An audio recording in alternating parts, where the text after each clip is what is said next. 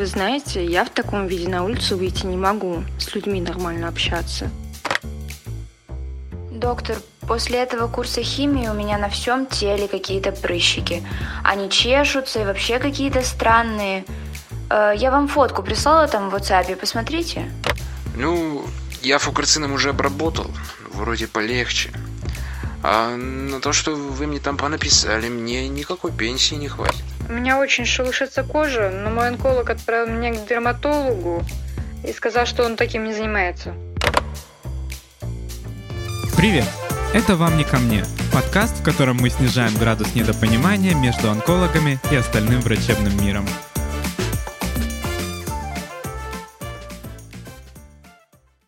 Сегодня наш первый выпуск, и это означает, что самое время познакомиться. За онкологический мир в нашем подкасте сегодня отдуваюсь я, Ирина Гридина, ординатор химиотерапевт и резидент Высшей школы онкологии. И я, Андрей Исаев Апостолов, врач-онколог и руководитель проекта ХСО ТОКС.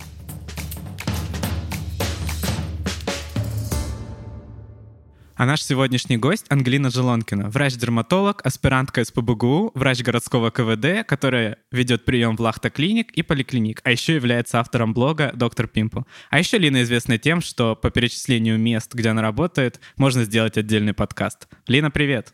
Привет. Э, как уже выше говорили, я Лина, я врач-дерматолог. Спасибо большое, что пригласили.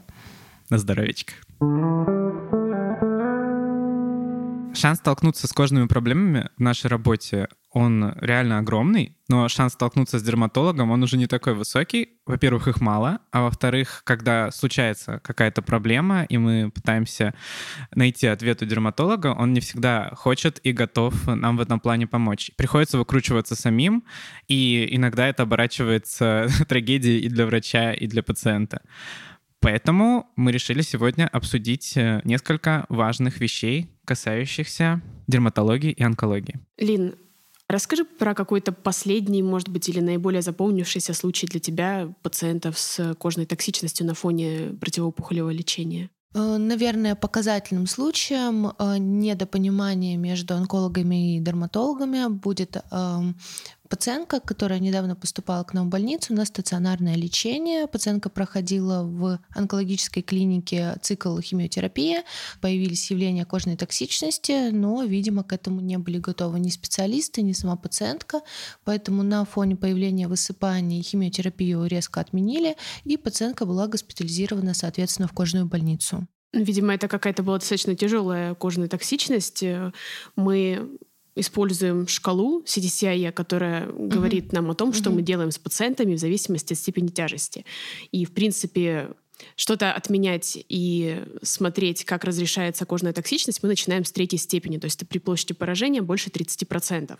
Видимо, у этой пациентки имела место либо третья, либо четвертая степень. Не помнишь, как там было? По Вообще клиническая площади? картина была не такой фатальной, то есть площадь была буквально, наверное, 5-10% поражения тела, но именно для пациентки имели значение в принципе наличие высыпаний. Высыпания были на видимых зонах, да, которые не спрятать под одеждой, и пациентке было это неприемлемо в итоге она выписалась и не продолжила химиотерапевтическое лечение, которое было показано только из-за этого. Поэтому здесь, конечно, произошел такой провал между коммуникацией всех, наверное, трех специалистов.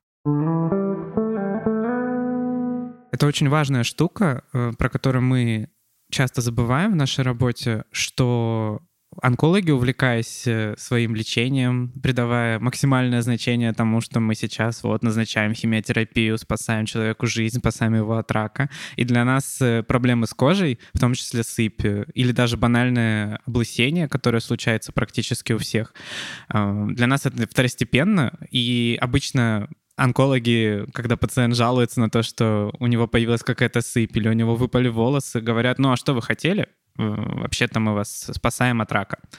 И... Я иногда еще грешу тем, что бывает пациент, например, на панитумумабе, у которого просто обсыпает все лицо, но отрастают длинные ресницы, он мне приходит, жалуется. Я, я сейчас каюсь, если что. А, приходит мне и жалуется, что его обсыпало. Я говорю, зато у вас такие красивые длинные ресницы отросли. Ну, что пациент не очень радуется.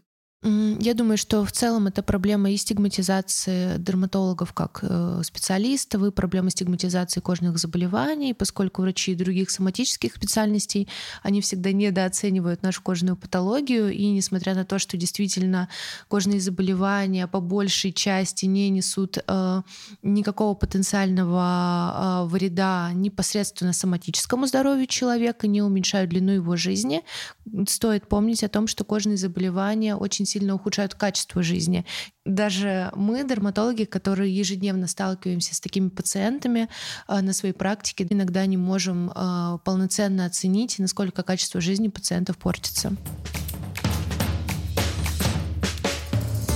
Как можно мягко грамотно поговорить с пациентом, если он столкнулся с кожной токсичностью, чтобы ему было легче принять этот факт и продолжить лечение. Я думаю, что лучше разговор э, начинать до начала терапии, предупредить пациента о возможных побочных эффектах, обозначить тот факт, э, что высыпания будут не навсегда. Как правило, они не оставят никаких следов после себя, что это временное мероприятие для того, чтобы возникшие генерализованные высыпания на коже человека, они не были для него шоком, для того, чтобы он был к ним готов.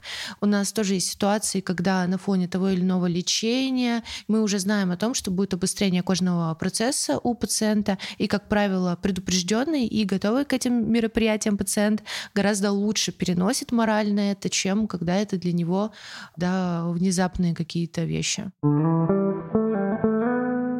У меня была пациентка, она довольно спокойно, стойко относилась именно к противоопухолевому лечению, но в какой-то момент э, у нее началась сыпь, и э, в том числе на лице, для нее это было настоящим шоком. Она закрылась в палате, и э, когда я, у нас был обход, я зашел к ней, она не хотела ни с кем разговаривать, она плакала и говорила, что даже тот факт, что у нее стома, даже тот факт, что она лечится от рака метастатического, э, ее это не так сильно шокировало, как тот факт, что у нее обезображено этой сыпью лицо. Что в таком случае на такую сильную эмоциональную реакцию можно сказать? Э, как можно себя повести, чтобы немножко смягчить э, ситуацию и настроить человека на лечение? Да, чаще всего это достаточно долгие разговоры, достаточно сложные разговоры, а, потому что пациенты очень по-разному воспринимают свои высыпания. Кто-то действительно готов видеть э, высыпания на своем теле и, в принципе, не очень остро на это реагирует. Для кого-то одна какая-то маленькая пипка под левым боком — это уже действительно настоящая трагедия, и какие-либо вещи, которые появляются на их коже, для них фатальны. Поэтому мы долго беседуем с пациентом о том, э, что эти высыпания прежде всего временные, что это определенный риск, через него нужно пройти. И да, действительно, мы не можем на данный момент, скорее всего, полноценно убрать эти высыпания, но если мы сейчас начнем грамотную терапию, подберем хороший уход, мы можем смягчить эти проявления и сделать наиболее комфортным этот период. Проблема же еще в том, что их гораздо легче профилактировать, чем уже начинать лечить. Но и сами онкологи часто этим грешат и, возможно, не могут убедить пациентов, э, что иногда уже только после развившейся высыпаний мы начинаем прием доксициклина. При этом по всем онкологическим рекомендациям, если мы знаем, что этот препарат э, ассоциирован с высокой частотой кожной токсичности, а это в основном группа анти-EGFR препаратов, мы должны начинать профилактировать кожную токсичность.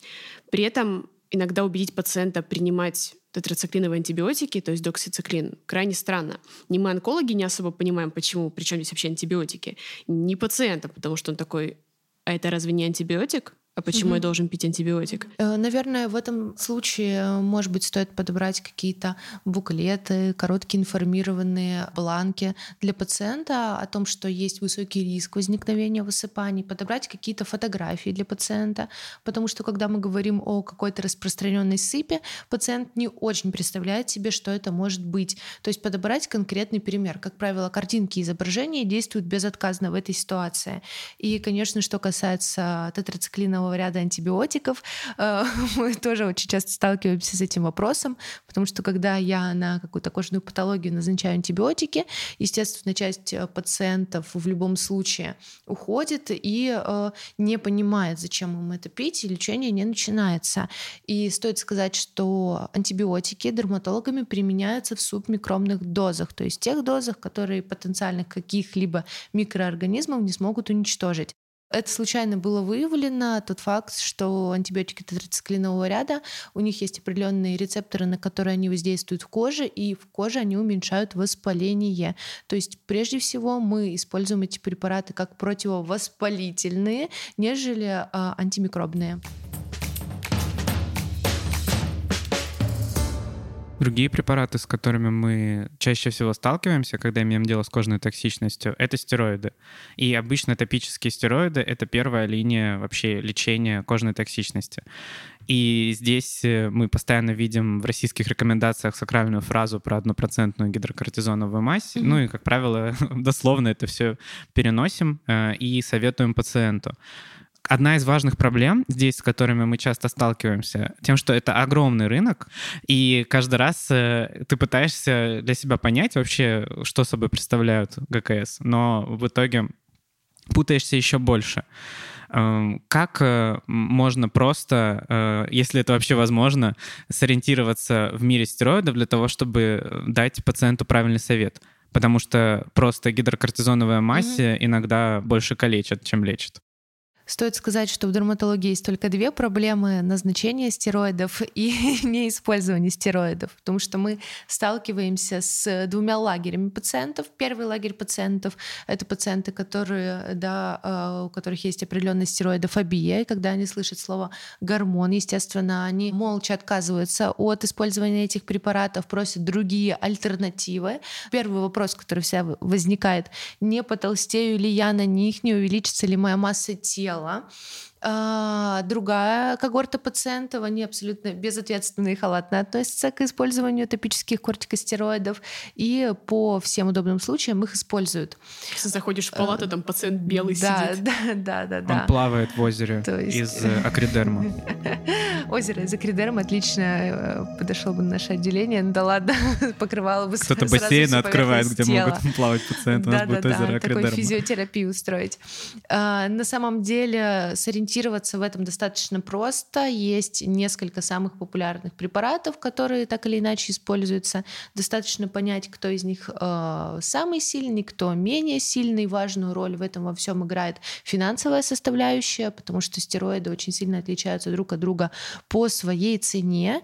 И самое главное донести и до пациента, и до доктора, и запомнить о том, в каком режиме мы применяем стероиды, на какие части тела мы их можем применять и в каком каком количестве и какие именно можно. Когда мы понимаем, что мы можем безопасно использовать стероиды, и они реально показаны пациенту, а когда нужно бы притормозить и немного на другую линию терапии перейти. Э, конечно, если мы говорим про кожную токсичность, то стероиды, безусловно, показаны. Да, без них мы не сможем без этого выйти. Стоит сказать, что, в принципе, использование глюкокортикостероидов на кожу туловища, кожу конечности относительно безопасно. Первые побочные эффекты в виде атрофии кожи, они приходят спустя 2-3 месяца ежедневного использования сильных стероидов. Поэтому мы здесь можем вести себя немножко более расслабленно. Что же касается кожи лица и шеи, можем использовать стероиды только коротким курсом. А, это самые слабые стероиды, стероиды самой слабой потентности, допустим, препараты гидрокортизона, не знаю, из тех, что доступны себя в аптеке, это лакоид какой-нибудь, да, в форме крема, и, как правило, не больше 5-7 дней тонким слоем. После этого, если мы продолжим использование стероидов, мы можем добиться огромного количества побочных эффектов. Эти побочные эффекты могут быть как от присоединения вторичной инфекции, самой разнообразной, атрофии кожи и развития отдельного заболевания, которое называется стероидный дерматит дерматит. Это розоцеподобный дерматит, когда формируются стойкие гранулемы в коже лица, и это уже отдельное такое заболевание, которое мы лечим очень И с долго этим и уже нудно. точно надо бежать к дерматологу. Да, а определенно. онколог будет биться в стену и думать, что он сделал еще хуже, и, может быть, это вообще его терапия так себя ведет. Это, Мгм. кстати, интересный факт. По степени выраженности кожной токсичности мы можем судить о, об эффективности Мгм. противоопухолевой терапии. То есть это было многократно в исследованиях показано, что чем более выраженная такая кожная Мгм. токсичность, тем лучше противоопухолевый ответ. Но этот факт как раз поможет пациентам э, перенести токсичность лучшим образом, если он будет знать о том, что это показатель действия препарата, он может быть немножко взбодрится на Иногда этом это фоне. играет э, злую шутку, э, потому что я неоднократно сталкивался с тем, что приходит пациент, у него сыпь, разумеется, он не знал о том, что такое может произойти. Он в ужасе, он испуган, и первое, что он слышит от своего онколога, это Поздравляю, вам повезло. Вы хорошо отвечаете на лечение, это же классно. Бинго. Радуйтесь. И ему Мгм. сложно радоваться, на самом деле, хотя это, безусловно, его немного успокаивает. Но иногда мне кажется, что это не тот вход, с которого надо начинать э, разговор с перепуганным Мгм. пациентом, который Мгм. столкнулся с кожной токсичностью. Хорошо, стало понятно. Э, Назначаем стероиды, ориентируемся на силу, ориентируемся на патентность, э, не увлекаемся. Что происходит дальше? А, Что касается использования стероидов на туловище, здесь мы можем э, вести уже себя более смело. Стоит сказать, что нужно дать информацию пациенту о том, как стоит наносить препарат, что препарат должен наноситься обязательно тонким слоем. Толщина препарата, который мы будем наносить на кожу, он ни в коем случае не сделает этот препарат сильнее, лучше и так далее. И стоит сказать о том, что есть разные способы нанесения. Допустим, для того, чтобы на большую площадь кожи сплошным слоем не мазать стероиды, можно нанести стероид штрихами и помочь его разнести, допустим, эмолентами сверху или вазелиновой основой для того, чтобы уменьшить концентрацию стероида, площадь поражения. Сделать коктейль. Коктейль, да, сделать такую небольшую микс а, для того, чтобы помочь и одновременно увлажнить кожу пациента и не подвергать ему побочным эффектам. И стоит сказать, что вообще стероиды нигде лучше не отменять резко, ни на лице, ни на туловище. Когда мы резко отменяем гормональные препараты, обязательно случается рецидив высыпа- э, высыпаний. Поэтому всегда, когда мы отменяем препарат, мы делаем это постепенно, какой-то период снижаем кратность применения, допустим, один раз в два дня, в три дня, и потихонечку его убираем. Либо же переходим на другую группу препаратов в поддерживающем таком использовании. Очень точный комментарий, потому что э, сыпь сошла, и мы такие, класс, можно отменять. Все, забудьте, выбросите в мусорку ваши кридерм. Да, замыкается порочный круг. Очень часто пациенты не видят смысла в терапии гормонами, потому что они говорят, я пробовал, да, но процесс быстро возвращается. Именно поэтому с гормоном нужно сходить аккуратненько, э, постепенно помогая пациенту выбраться из этого и прежде всего помогая базисной да, терапии. Слову про базисную терапию и вообще про увлажнение. Мы чуть-чуть этого коснулись. Э, Давай немного подробнее поговорим. Во многих рекомендациях прописано, что профилактика кожной токсичности не менее важна, чем непосредственное ее лечение. И мы, по идее, должны рекомендовать э, использовать эмольенты, увлажняющие средства, санскрины, еще кучу разных дополнительных рекомендаций давать для пациентов, у которых еще ничего не произошло и которые только начали свое лечение. Как э, можно поговорить с пациентом, уговорить его на профилактику и э, вообще начать этот разговор так, чтобы шанс на победу был достаточно высоким. Наверное, начну глобально с того, что дерматология стоит на трех китах: на увлажнении, на очищении и на использовании солнцезащитных средств. Как правило, можно пациенту объяснить э, в целом общую информацию о строении кожи, о том, что наш верхний слой кожи, эпидермис, имеет наверху свою защиту, кожный барьер. Обычно я объясняю пациентам, что это выглядит примерно как кирпичная стена, где есть кирпичики, это наши мертвые клеточки кожи, и между между ними лежит вот этот самый бетон, который состоит из жирных кислот, из определенных компонентов кожного барьера, из липидов и так далее. И я рассказываю о том, что от того, насколько этот заборчик будет сильным, э, зависит то, как будут проявляться высыпания, как быстро они будут уходить и так далее. Поэтому, когда мы э, для мытья используем какие-то дополнительные средства в виде мочалок, скрабов, щеток и прочее, когда мы моемся в горячей температуре, когда мы моемся какими-то очень едкими э, щелочными мыльными растворами, этот заборчик разрушается. Тот заборчик, который кожа строила несколько месяцев и пыталась защитить и нас от фактора внешней среды. Этим самым мы выходим на то, что нам нужно использовать мягкие очищающие средства. Далее мы говорим о том, что этому заборчику нужно помогать дальше строиться, мы можем использовать эмоленты. И здесь, наверное, стоит сказать о том, что пациенту нужно донести, почему эмоленты, увлажняющие средства из аптеки, это лучше увлажняющих кремов из обычного косметического магазина. Потому что, конечно, возникают вопросы. У меня есть детский крем с чередой, Невея в синей банке и крем Зорька для пяток. Вот почему крем Зорька для пяток, он, да... Спасибо, что не крем для коровьего вымени. А, он а, не так действует, как вот эти дорогие банки из аптеки. Дело в том, что эмолент отличается от обычного увлажняющего крема именно наличием компонентов кожного барьера, потому что в обычные крема просто как правило, ложатся сверху, защищают да, эту стену, но не дополняют ее. Эмоленты не только ее защищают, но и дополняют, достраивают и помогают сопротивляться факторам внешней среды. Понятно. Мы должны отправлять пациента в аптеку, чтобы он купил себе эмоленты и защищал свой кожный барьер и вообще не презирал труд своей кожи и уважал ее. Открою страшную онкологическую тайну. Э, чаще всего мы просто выдаем пробники, которых у нас обычно много, но не бесконечное количество. И у пациента есть возможность э, осуществлять профилактику при помощи этих пробников. Но иногда они заканчиваются, а иногда их просто нет, и тогда пациент вынужден приобретать их себе сам. Иногда у него просто нет на это денег, желания и возможности.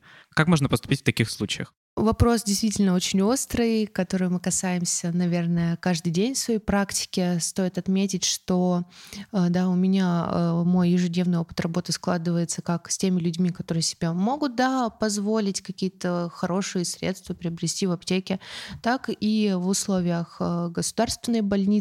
Каждый день приходят пациенты, у которых нет средств действительно на какие-то дорогие увлажняющие уходовые средства. А многие пациенты не понимают целесообразности таких таких покупок, э, поэтому нужно им объяснять. Стоит сказать о том, что есть фирмы аптечные, которые, в принципе, э, стоят так же, как и крема из масс-маркета. Это раз. Да, они работают немножко похуже, чем дорогая там французская, допустим, дерматокосметика, но все-таки. И тут бы я отдельно выделила тот факт, что цена на эмоленты, она, так скажем, э, очень относительно выглядит высокой. Я заморочилась, да, если сесть и пересчитать, сколько стоит, допустим, 100 грамм крема какого-то обычного в магазине и сколько стоит 100 миллилитров эмолента в аптеке, то выясняется, что эмолент в аптеке на 100 миллилитров пересчета выходит очень часто намного дешевле, чем распространенные крема из масс-маркета. Это неожиданный поворот честно говоря. Для мы можем предложить пациенту раскладку. Типа, мы, мы посчитали, вот смотри, я ты, так, можешь, да, я так и ты можешь сделать выгодно. Вот, поскольку, допустим, основные тубы, которые продаются в магазинах с кремами, они там 40 миллилитров, 75 миллилитров, 150 миллилитров максимум. Те эмоленты, которые продаются в аптеке, они продаются сразу большими граммовками по 500, 400, 300 миллилитров. Конечно, ценообразование на них идет другое. Поэтому очень часто, если э, все это пересчитать, то выйдет намного более экономически выгодно покупка дорогих эмолентов. Но опять же, пациенты бывают разные, действительно не все готовы тратиться, и всегда можно найти какие-то альтернативы. Даже в аптеке есть определенные фирмы, которые по достаточно бюджетной цене продают свои средства. Например? Можно, да. ну, например, как, как вариант, одно из таких бюджетных средств, которое недавно появилось на рынке, это неотонин Комфорт Плюс, да, не сравнивать с обычным неотонином, который обладает дубящими средствами против зуда.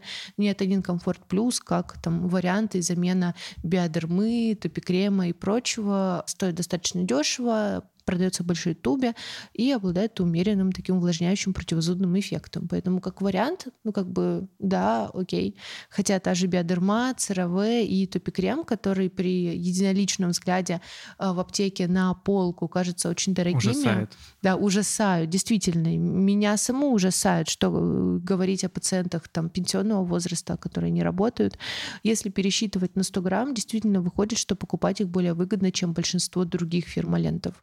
Общем, все опирается в то, что надо максимально информировать пациента, объяснять ему важность профилактических мероприятий и, если есть такая возможность, предлагать доступные альтернативы. Ну, стоит сказать, что если совсем нет выбора, то какие-то крема из масс-маркета максимально нейтральные можно подобрать и выбрать. И если пациент пользуется ими, то лучше ими, чем ничем. Да, и отдельным сложным пластом стоят пациенты, у которых помимо онкологического диагноза есть еще сложные дерматологические проблемы, потому что давайте не будем забывать, наши пациенты болеют не только раком, а у них еще куча есть других проблем, в том числе проблемы с кожей. Потому что онкологи тоже часто забывают о том, что кожа — это огромный орган, который тоже может болеть. Самый большой. Самый. Самый большой орган человека после души. Например, случаи, когда вот не так давно был пациент э, в анамнезе имел псориаз, вроде как сейчас находится в ремиссии, мы даем ему иммунопрепараты, и у него что-то появляется на коже. И мы такие лезем, смотрим, что вроде и на этот иммунопрепарат были описания какой-то токсичности, при этом мы не можем понять, может быть, это псориаз обострился. И тут мы зовем дерматологов, и дерматологи смотрят круглыми глазами. И вопрос, как в таких ситуациях? И тут мы зовем дерматологов, а они не приходят. Вопрос очень сложный. Наверное, нужно подобрать другого специалиста для консультации или прислать хотя бы фотографию. Действительно, если, да, э, я немножко подытожу, если вопрос в том, как отличить сыпи друг от друга без использования дерматолога, я скажу больше, что даже с использованием дерматолога и даже, может быть, ни одного сыпь друг от друга не отличить, потому что она не только для других специальностей похожа друг на друга, ужасно, это одинаковые высыпания. Действительно, высыпных элементов как таковых таковых, в принципе, их не очень много по своему разнообразию. И огромное количество заболеваний, они внешне друг на друга похожи. Черт, я думал, вы их различаете. Вот это поворот! Э, ну, вот различаем благодаря сбору анамнеза, благодаря дополнительным исследованиям, благодаря динамике процесса. Есть определенные, конечно, патогномоничные симптомы, но, в принципе, действительно визуально СИП может быть друг на друга очень похожа. Поэтому в дерматологии никто никогда не вертит носом от превентивного лечения. То есть мы начинаем лечебные мероприятия, общие, там, противовоспалительные, использование тех же стероидов, смотрим, как процесс откликается. И уже в ходе того, того, как процесс откликается, в принципе, на терапию, мы выставляем какой-то диагноз. Поэтому в дерматологии, в принципе, это мягко говоря, не редкость при первом осмотре, при первом контакте, при первом появлении сыпи не выставлять окончательный диагноз. Бывает, когда у онкологического пациента во время лечения вылезает какая-то дерматологическая болячка, онкологи просто берут его в охапку и переносят куда-нибудь в кожно-венерологический диспансер, собственно, с чего мы и начали сегодняшний разговор. Мне кажется, здесь очень важно проговорить, что э, мы должны продолжать все равно работать вместе и понимать вот так вот такой мини-команде сцепки дерматолог-онколог, э, можно ли продолжать лечение онкологическое, начинать лечение дерматологическое, что стоит отложить, где стоит взять паузу, и таким образом найти баланс пользы и вреда.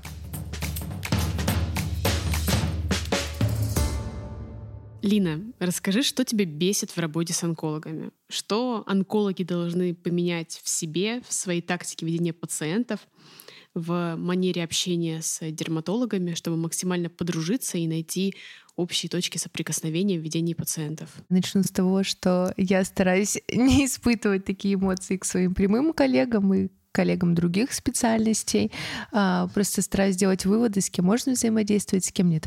Но в целом мне бы хотелось донести э, до онколога, в частности, до других специальностей, что проблемы с кожей, они требуют консультации другого специалиста, что не всегда можно справиться своими силами. Мы целыми днями с утра до ночи занимаемся кремами, мазями, примочками и прочими штуками, и мы действительно занимаемся этим всю жизнь, и этим не так просто и быстро научиться, и, наверное, стоит не пренебрегать дерматологической помощью и не забывать о том, что для пациента безумно э, важным остается состояние его кожных покровов. Для некоторых это какие-то фатальные вещи. Многие из препаратов, которые мы назначаем, таблетированные, и на них тоже может быть реакция в виде кожной токсичности, в основном это старый добрый капицитабин, ладонно-подвздошный синдром, э, таблетированные GFR-ингибиторы, которые назначаются при лечении рака легкого. Обычно такие препараты назначаются амбулаторно. Пациент приходит раз э, в 2-3 недели. У врача есть 10 э, секунд для того, чтобы выдать ему очередную пачку. И, конечно, у него не всегда есть просто техническая возможность осмотреть пациента, проверить наличие каких-то осложнений, да и просто проинструктировать его э, на тему возможных осложнений и дать ему понять, что, что ему ждать от лечения, что может произойти. А пациент к тебе уже пришел хромая, он уверен, что он должен лечиться до конца, нельзя снижать дозировки, или даже пациент может не знать о том, что можно снизить дозировки и немного нивелировать эти все неприятные ощущения. А онколог не стал лезть к нему в ботинки, снимать с него носки и смотреть, почему пациент стал хромать. Потому что у него в коридоре уже 800 человек, у которых та же проблема. Когда мы говорим о кожной токсичности, важно не просто ее профилактировать, но и вовремя обнаружить. Иногда пациент не может просто понять, что с ним что-то не так, и он старается довести лечение до конца любой ценой. И поэтому осложнения лечения часто запускаются, и врачи их не замечают. Как мы можем помочь пациенту вовремя заметить проблемы с кожей? И следить вообще за состоянием своей кожи? Э, наверное, лучше всего в состоянии дефицита времени, и мы с этим тоже сталкиваемся. И, конечно, в рамках э, работы в бюджетной организации нам на это все не хватает времени. И не всегда то, что мы пациенту проговариваем устно, а огромное количество информации, это все хорошо усваивается, половина все равно пропускается а, мимо, потому что сосредоточиться очень сложно. Врач торопится, говорит, пытается максимальное количество чего-то внести в э, короткий срок. Поэтому можно предложить какие-то листовки, буклеты, какие-то выдавать пометки пациентам о том, что может произойти с кожной токсичностью, где тщательно прописать, какие средства, когда и как он может использовать, какие можно, какие нельзя. То есть это заранее предупредит пациента. Конечно, здесь тоже идет речь о определенном комплайенсе. Найдутся пациенты, которые просто выбросят этот листок в ближайшую мусорку, когда какие-то э, листовки листовки от промоутеров с рекламой пиццы. Другие... Еще один флайер дали. Да, да, да. Другие действительно оставят его, положат себе в папочку, в кошелечек, откроют дома, внимательно прочитают, ознакомятся, соответственно, к этому подойдут. Поэтому э, такое текстовое информирование, мне кажется, это выход в режиме дефицита времени. Можно написать офигительно крутую брошюру, все расписать, даже картинки вставить, но есть вероятность, что ее никто не станет читать, потому что ты не смог за это короткое время, которое у тебя есть, популярно донести до пациента, как важно ему ознакомиться с этими документами. Правильно, лучше документ сделать максимально коротким, максимально информативным, разделить по блокам, проговорить пациенту блоки, на которые стоит обратить внимание, и можно, э, не знаю, взять какие-нибудь закладочки, цветные маркеры, выделить основные моменты прямо сидя на приеме с пациентом. А надо показывать страшные картинки. Типа, если не будешь следить за своей кожей, с тобой произойдет это. Мне кажется, это не всем пациентам подходит, потому что определенный ряд пациентов уже в интернете посмотрели все страшные картинки, которые можно, уже запаслись определенной долей тревожности, и таким пациентам это будет действительно лишнее, это только нарушит баланс его сознания и состояния. Мне кажется, это стоит делать в тех случаях, когда э, мы в ходе беседы с пациентом определяем, что пациент недостаточно информирован о последствиях, что он не понимает тяжесть процесса, который может быть, И тогда пациенту стоит показать, э, каким последствиям это приведет. Но всегда это нужно делать аккуратно. То есть просто так пугать всех подряд, мне кажется, будет плохой идеей. Мы запугали вас раком, мы запугали вас осложнениями противоопухолевой терапии. Теперь запугаем тем, что вы будете как прыщавые подростки ходить. Мне как-то пациент сказал, что он чувствует себя очень молодым. Типа потому, что он весь в прыщах, да? Именно так. А, кстати говоря, ваши шутки про прыщавых подростков уже не совсем вписываются в реальность, потому что средний возраст заболеваемости акне, он а, стремительно растет, и очень часто мы начинаем лечить акне, когда пациент обращается дополнительно с коррекцией возрастных изменений. Получается, мы лечим и морщины, и акне одновременно. Мир дерматологии начинает для молодого онколога раскрываться постепенно, но избежать этого совершенно невозможно. И обычно, когда ты начинаешь работать с онкологическими пациентами, проходит буквально несколько недель, и ты сталкиваешься с огромным спектром проявлений кожной токсичности, начиная от э, банальной аллопеции и заканчивая тяжелой сыпью, Э, ладонно-подошвенным синдромом, проблемами с ногтями, с придатками кожи.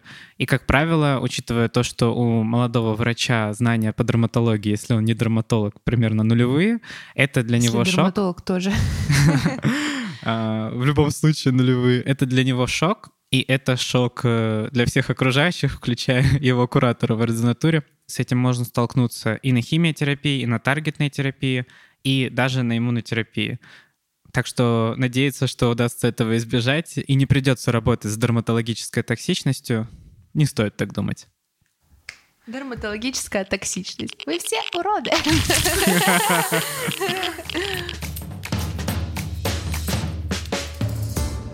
Финальный вопрос.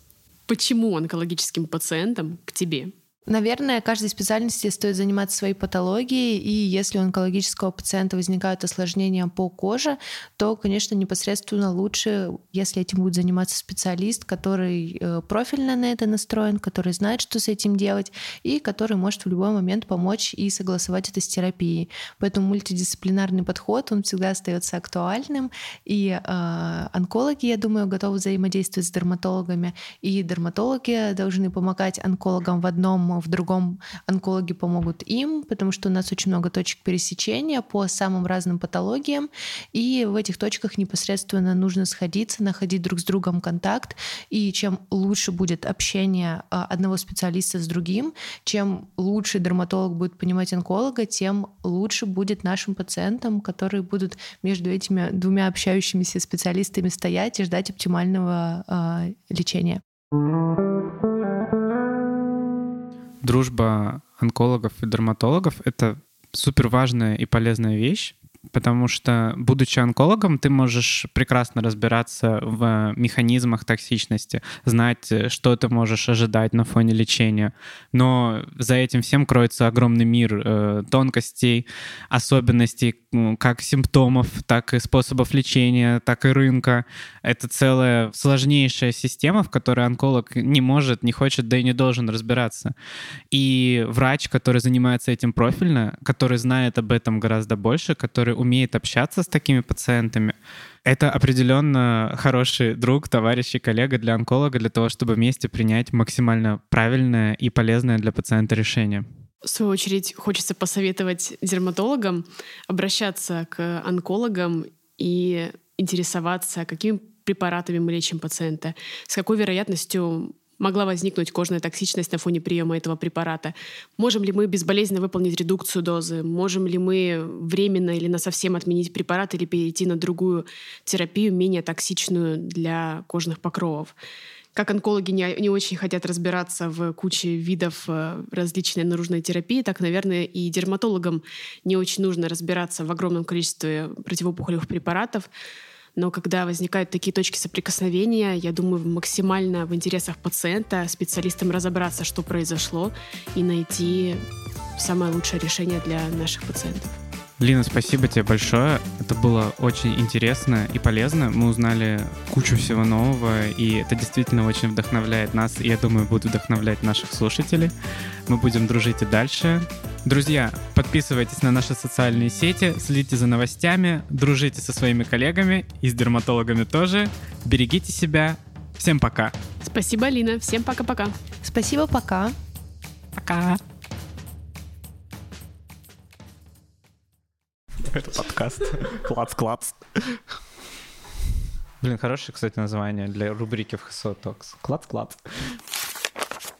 Это подкаст «Дед». А, Запишиваем... Запишиваем? Спасибо, что пришла. Спасибо вам всем, ребят. Вы такие классные. Э, Это наш подкаст. И если что, мы не читаем, мы все выучили. Это очень не расслабленный читаем. Наш разговор. подкаст — это искренность от первого до последнего слова.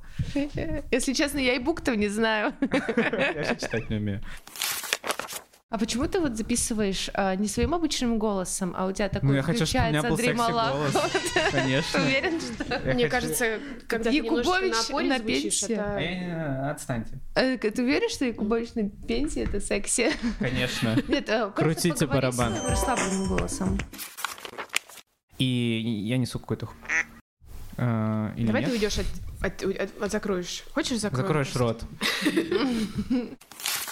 Того, чтобы покупать э, э, все эти штуки и...